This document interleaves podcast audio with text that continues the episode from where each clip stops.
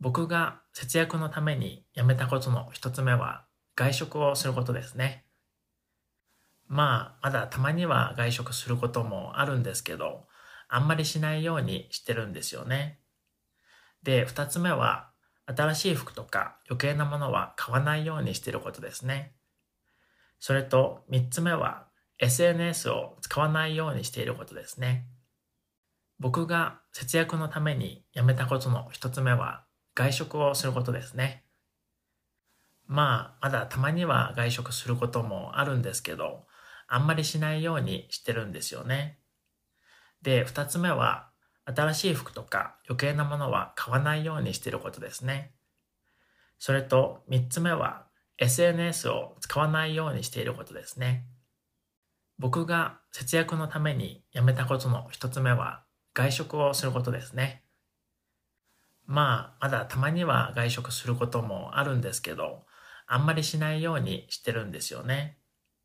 で、二つ目は、新しい服とか余計なものは買わないようにしてることですね。それと三つ目は SNS を使わないようにしていることですね。僕が節約のためにやめたことの一つ目は外食をすることですね。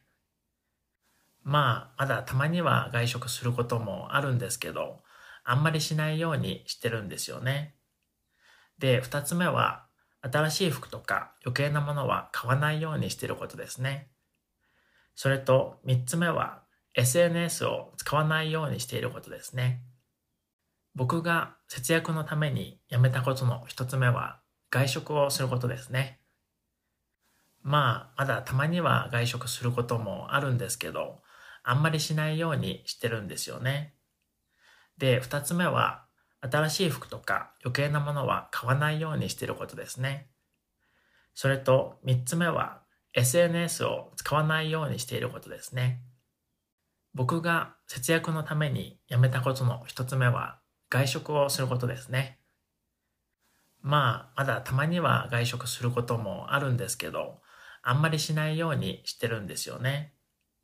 で、二つ目は新しい服とか余計なものは買わないようにしていることですね。それと3つ目は SNS を使わないようにしていることですね。僕が節約のためにやめたことの一つ目は外食をすることですね。まあ、まだたまには外食することもあるんですけど、あんまりしないようにしてるんですよね。で、二つ目は新しい服とか余計なものは買わないようにしていることですね。それと3つ目は SNS を使わないようにしていることですね。